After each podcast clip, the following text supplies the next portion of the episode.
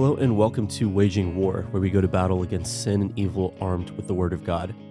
Today's episode is going to be one that is incredibly timely given our current culture and our tendency to base our theology and our worldview on whatever we're feeling in the moment. Okay, so stop me if you've heard this one before. I'm just living my truth, or I don't care what X says, that isn't my truth. I think we've all heard this before, probably frequently for a lot of us. And I think the majority of people listening to this episode right now probably understand that fundamentally there is something wrong with that statement. For me to say that there's a lot wrong with the idea of your truth is not exactly groundbreaking. However, I do think it's something that's worth continuing to explore in greater depth. Um, and really, that's what my aim is to do on this episode today. So let's start out by sort of defining what society sometimes can mean when they use the term my truth. In some cases, I think we see the word truth used interchangeably with the word story. In these instances, when someone says, This is my truth, they simply mean, This is my story. Now, in these cases, the issue is really less doctrine or theology based, and it's more of an issue with an improper definition of the word itself. So, if I was to say something like, I went to the movies tonight and then I went out to eat, and that's my truth, there's nothing inherently wrong with that statement, as it's simply stating a fact. But the word truth in this context is not being used properly. But really, let's be honest here. How often do we hear the word truth being used in that context? very rarely, if ever, I'd say. And even if the word is used improperly, the danger of using the word truth incorrectly is that it muddies the definition and can ultimately diminish its value. Typically, the word is used like this, at least this is how I've heard it more frequently. I believe X about something, and though the facts say something else entirely, that's not my truth. Very quickly, we can see that there's a massive issue with using the incorrect language here. The irony of a word like truth is that it's inherently objective, yet someone can then come right back and say, who decides that it's subjective? And then immediately truth is placed right back in their subjective category. An example of the danger and foolishness, really, of believing that truth is subjective is for me to say, I went to the movies tonight and then I went out to eat. The speed limit was 40, but my truth was that the speed limit was 65. I also didn't feel hungry anymore, but I kept eating because being full was simply not my truth. Now, the conclusion of this is I have a speeding ticket and a stomach ache because in the end, my definition of truth didn't really matter. The law held greater power than my truth, and therefore, because I broke the law, I received a penalty. It also seems like my stomach is higher on the power scale because even though my truth was that I was still hungry, my stomach seemed to disagree, and I now have a stomach ache. Now, obviously, this is a bit of a ridiculous scenario, but I do think it gives us a picture of really how absurd the concept of subjective truth can be and how quickly it falls apart you know, we can have our truths until we're blue in the face, but in the end, it really doesn't matter at all. I didn't create truth, so I'm not the one that gets to define what it is. I can also pressure those around me into accepting my truth, but this still doesn't make it truth. It just means I've roped more and more people around me into going along with my lie ultimately. Now, this can really be true of anything in our lives. This can relate to our view of objective morality. It can pertain to our status and believing that we're entitled to more than we have. I mean, really, it's essentially rooted in a sort of delusion, so to speak, that strives to build a bubble of protection around it. The goal of the truth holder, I guess, is to grow the bubble more and more. And two things happen when this bubble, quote unquote, grows.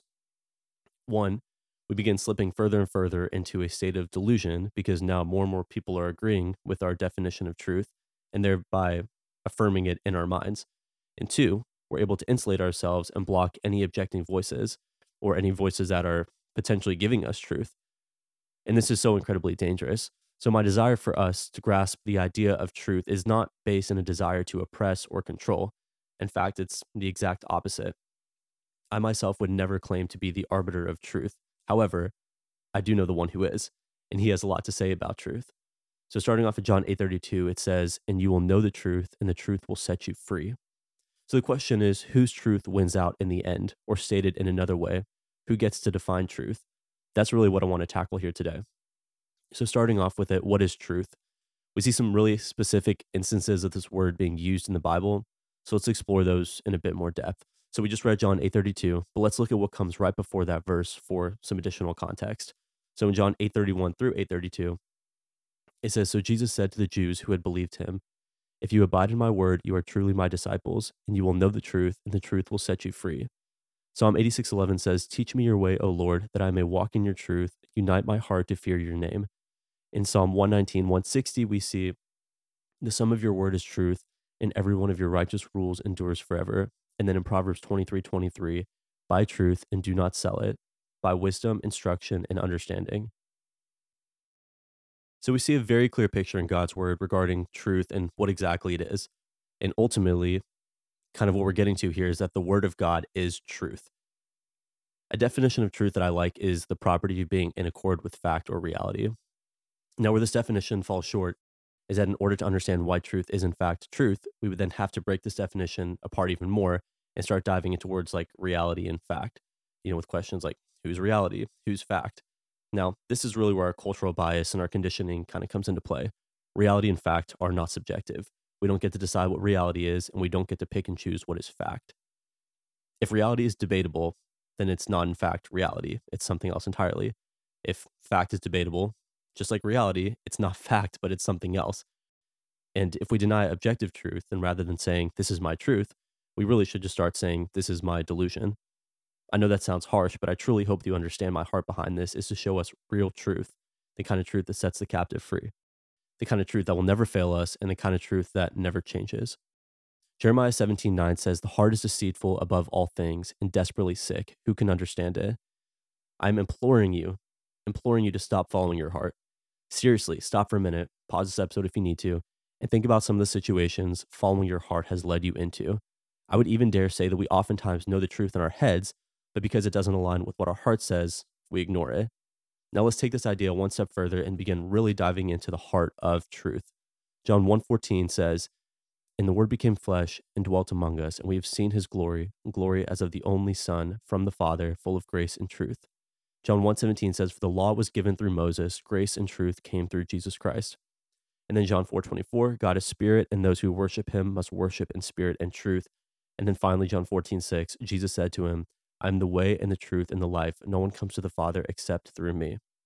Hopefully, by this point, it's clear that God is truth and his word is truth. Specifically, in that last verse we read, Jesus tells us that he is the way, the truth, and the life, and that no one comes to the Father but through him. So, Jesus has just told us what truth is, and we have two options when faced with it. One, we can do what the vast majority of the world does and run away from the truth because we don't like it. In 2 Timothy 4 3, it says, For the time is coming when people will not endure sound teaching, but having itching ears, they will accumulate for themselves teachers to suit their own passions. So rather than embracing truth, no matter the cost, it's so much easier for us to run away. And the problem with this is that this is deadly, and really deadly isn't even a strong enough word to begin to describe what this is because believing this lie has ramifications that extend far beyond the grave. And I'm not exaggerating or speaking in hyperbole here when I say that your response to Jesus' words here in John 14, 6 will quite literally determine where you spend your eternity. Falling for the lie that all roads lead to heaven and that your feelings and experiences supersede all will truly cost you everything. And I'm imploring you to heed not my words, but the words of Jesus. Do not take my word for it. Open up your Bible and read what it says. Discover truth from God's word. Now, our second option with faced with Jesus' words here are to humbly accept them and hold fast to truth no matter how hard the world comes against it. And I promise the world will come against it with everything it has. In our sinful flesh, we are so anti anything that seems absolute. Absolute truth sounds like someone telling us what to do and what to believe. And in our sin, we completely reject it. So when someone asks why God gets to decide what truth is, the simple response is that the one who created it gets to decide what it is. God, the creator of the heavens and the earth, is within his rights to establish the basis of truth because he is truth. In the scenario of the police officer writing me a ticket for speeding, he was within his right to ticket me because my truth was not higher than the law. It doesn't matter how much I kick and scream, there's a hierarchy, so to speak, of truth, and I'm below the law of the land. I'm also below the truth of nature and gravity. If I walk off a cliff, it doesn't matter if my truth is that I can fly. The truth of the law of gravity takes over, and I'll learn very quickly that I cannot, in fact, fly. Ultimately, when we take this to its conclusion, this hierarchy of truth, so to speak, has to end somewhere. So, where does it end? The answer is with God, because God is truth. Every word he speaks or inspires is truth. That is why the Bible, the inspired word of God, is our unchanging truth that we can hold fast to. Now, here's a scary thing about us living in our perceived truth. We can presumably get away with it for a while, even to the point of believing that we have, in fact, redefined the very word itself and have established our own new reality or our own truth. In the illustration I gave of walking off a cliff, if my truth is that I can fly, for a split second, I might feel like I'm flying. In fact, if I get a good running start, I might feel like I'm flying for a couple of seconds. Do we not do this in our everyday lives? We read the Word of God and we see clearly what it teaches about us walking in righteousness. Yet we continue to live in sin, engaging in the same behaviors with the same people day after day. We know the truth that bad company corrupts good morals, as it says in 1 Corinthians 15:33. But we convince ourselves that our truth is that we can actually witness to the bad company and inject our good morals into them. But what ends up happening every time? We get sucked into temptation and we find ourselves compromising. This has been true for me really more times than I can count, and it leads to a tragic domino effect because I'm not only engaging in sin and compromising on truth when I'm out with acquaintances, doing things I know I shouldn't be doing, but I'm always struck with a deep conviction the second that I step away from the situation and am driving home or waking up the next morning. And then rather than going to God in earnest prayer and repentance and opening his word to have truth spoken back into my life, I feel ashamed and that I don't yet deserve to be made right with God because of my sin and that I need to punish myself or beat myself up a little bit more. And this really shouldn't be so. No matter the sin, we should always immediately come running back to Christ in true repentance, asking for his forgiveness. However, it's so much easier in the long run to not put ourselves in a compromising position in the first place. When we forego that invitation or we walk away from a situation that we know we should not be involved in, we'll immediately find that there is so much greater joy and peace walking in righteousness, walking in accordance with God's word and his statutes and his truth. And we'll find that we have an increasing desire to spend time in prayer and time in his word, which then leads to more and more joy. Here's another scenario of knowing truth. We know the truth of the Great Commission, where Jesus tells us to go and make disciples. But what does our truth tell us? That's the pastor's job. That's a super spiritual Christian's job. If I had more time in my day, I absolutely would. But because of my job, my kids, my responsibilities, I can't be expected to actively pursue the lost and share the gospel. One that I myself have used is a mentality of, I'll do it later. However, later really never comes, and every second of every day, someone is dying without knowing Christ. We have to share the gospel with a sense of urgency because there is quite literally no message more urgent or needed than this. And let's take this concept of truth one step further. For the person who claims to be a follower of Christ, yet believes that they can live in defiance of his word, your truth is that you can have your cake and eat it too, so to speak. You believe that the Bible is a book of suggestions to be followed when we find it convenient to our worldview. But let me ask you this on the hierarchy of truth, what stands at the top, your worldview or God's word? 1 John 2 15 through 17 says, Do not love the world or the things in the world. If anyone loves the world, the love of the Father is not in him. For all that is in the world, the desires of the flesh and the desires of the eyes and pride of life is not from the Father, but is from the world. And the world is passing away along with its desires, but whoever does the will of God abides forever. And then in Matthew 7 21 through 23, it says, Not everyone who says to me, Lord, Lord, will enter the kingdom of heaven, but the one who does the will of my Father who is in heaven. On that day, many will say to me, Lord, Lord, did we not prophesy in your name, and cast out demons in your name, and do many mighty works in your name? And then will I declare to them, I never knew you. Depart from me, you workers of lawlessness. This is a hard truth, but it's so critical for us to understand. God's word is truth, regardless of whether or not we agree with it. On the hierarchy of ultimate truth, God stands alone. And on that final day, when the entire hierarchy comes crashing down, the only thing remaining is God and his word. So, to the person who claims to follow Christ and believes that if they died today, they would spend eternity in heaven, yet shows no fruit, doesn't love the things of God or his word, has no desire to spend time with God's people, the church, and has no intimacy with Him or desire to honor Him, let me humbly and sincerely ask you this. Why? Why do you believe that you're saved? Because you went to church? Because you live in the Bible Belt? Because your parents are Christians? Because you've created your own version of Jesus that fits your lifestyle and sometimes when he's convenient, you'll name drop him? Is it because, according to your truth and your morality, you're a pretty good person? Really, none of those things will save us and God's word is very clear regarding how we are saved. In John 3 16 through 21, it says, For God so loved the world that he gave his only Son, that whoever believes in him should not perish, but have eternal life. For God did not send his Son into the world to condemn the world, but in order that the world might be saved through him. Whoever believes in him is not condemned, but whoever does not believe is condemned already, because he has not believed in the name of the only Son of God.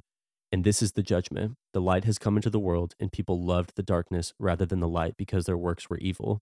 For everyone who does wicked things hates the light and does not come to the light, lest his works should be exposed. But whoever does what is true comes to the light so that it may be clearly seen that his works have been carried out in God. My final plea to us is this stand on truth. We cannot believe the lie that we can define truth. Matthew 7 16 through 20 says, You will recognize them by their fruits. Are grapes gathered from thorn bushes or figs from thistles. So every healthy tree bears good fruit, but the diseased tree bears bad fruit. A healthy tree cannot bear bad fruit, nor can a diseased tree bear good fruit. Every tree that does not bear good fruit is cut down and thrown into the fire. Thus you will recognize them by their fruits. If you look at your life and you see no evidence of fruit, if you see what God's word decisively says about topics like sexual purity, homosexuality, pride, envy, gossip, and slander, and decide that your truth does not align with God's truth, I implore you to not believe the lie that you are entitled to eternity with Christ. Please humbly submit to the word of God. Ask God in honesty and sincerity to change your heart to align with his truth. Ask God to continually reveal himself and his truth to you and to pour out his spirit of truth upon you. Romans 10 9 through 13 says, Because if you confess with your mouth that Jesus is Lord and believe in your heart that God raised him from the dead, you will be saved. For with the heart one believes and is justified, and with the mouth one confesses and is saved. For the scripture says, Everyone who believes in him will not be put to shame. For there is no distinction between Jew and Greek, for the same Lord is Lord of all, bestowing his riches on all who call on him. For everyone who calls on the name of the Lord will be saved. So ultimately, I'm imploring you and imploring us to call on him today, to submit to God and his word. And when we submit to God and his word and we submit to his truth, the only truth, we will find that there is inexpressible, incomprehensible joy found in the truth that he loves us so much more than we can comprehend. And again, going back to the verse, it says, You will know the truth, and the truth will set you free. When we know truth, it sets us free. It doesn't hold us captive, it doesn't control us, it isn't trying to put us in a box. Instead, we'll find that there is so much freedom found in God's truth. Well, that is it for today, guys. If you enjoyed this episode, please consider subscribing to our YouTube channel and our podcast on your favorite podcasting platform. Also, please feel free to leave a review as well, as that'll help the podcast reach a larger audience. You can also follow us on Instagram at We Are Waging War, and feel free to shoot me a DM with any questions that you have as well. Until next time, guys, remember P1 Wage War.